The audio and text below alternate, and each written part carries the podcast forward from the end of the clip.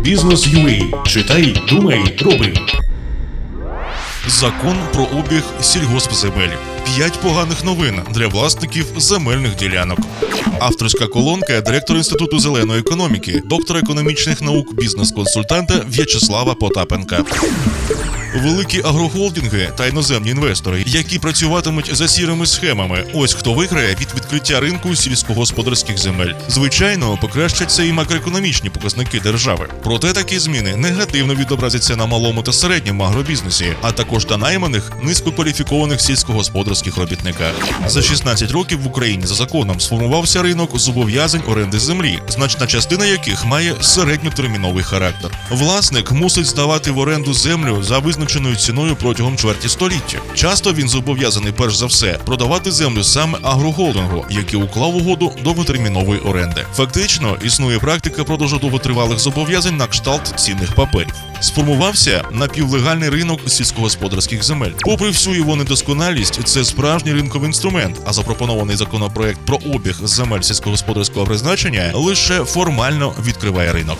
Ризики для ринку. Законопроект створює можливість втрати сільськогосподарських земель через кредитування малого та середнього агробізнесу. Використання сільськогосподарських земель для застави для отримання оборотних кредитних коштів для ведення поточної діяльності регулює стаття 10. Вона регламентує термін відчуження банками та іншими фінансовими установами земельних ділянок сільськогосподарського призначення, право власності на які перейшло до них за рахунок погашення заборгованості за договорними зобов'язаннями, яке проводиться протягом одного року.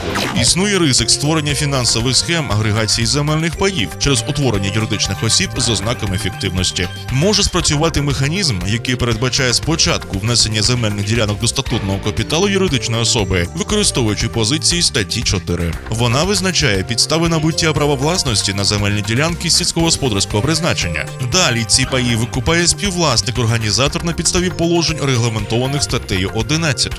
Там йдеться про наступне: у випадку продажу частки у праві спільної власності на земельну ділянку сільськогосподарського призначення переважне право на придбання такої частки мають співвласники. Можна очікувати значних корупційних схем у викупі земель державної, комунальної чи приватної власності. Зокрема, йдеться про заниження оціночної вартості ділянки, виплати частинами зафіксованою у гривнях ціною без урахування зростання цін, інфляції та відсотків за період виплати. А вартість середньотермінових орендних зобов'язань щодо земельного паю десятків тисяч гривень за один гектар. Зважаючи на це, дрібним і середнім господарствам складно викупати ділянки за власний кошт.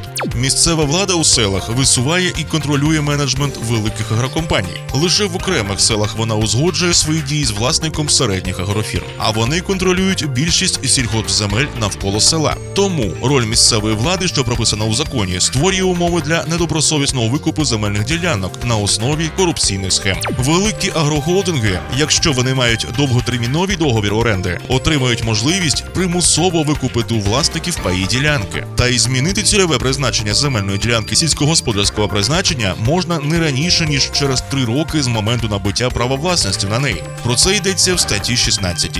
По суті, це ще одне обмеження поняття ринок землі. Проект закону забороняє продаж земель сільськогосподарського призначення іноземцям. Це обмежить інвестиції та принесення нових технологій великих міжнародних аграрних компаній. З іншого боку, це створить умови для корупції і викупу земель через підставні фірми. Ще одна проблема: збереження права користування земельною ділянкою сільськогосподарського призначення при зміні права власності на неї. Власник пая не може його перепродати. Точніше, перепродати зможе, але умови довготермінової оренди залишаться. Тобто покупець сільськогосподарської землі не зможе її використовувати на свій розсуд і не зможе здати в оренду іншому користувачу. Спілкуйтеся з аудиторією бізнесу у своїй колонці. Пишіть нам у редакцію. Слідкуйте за нашим подкастом у Фейсбуці та на сайті Бізнес.UA, сайт про бізнес та підприємництво.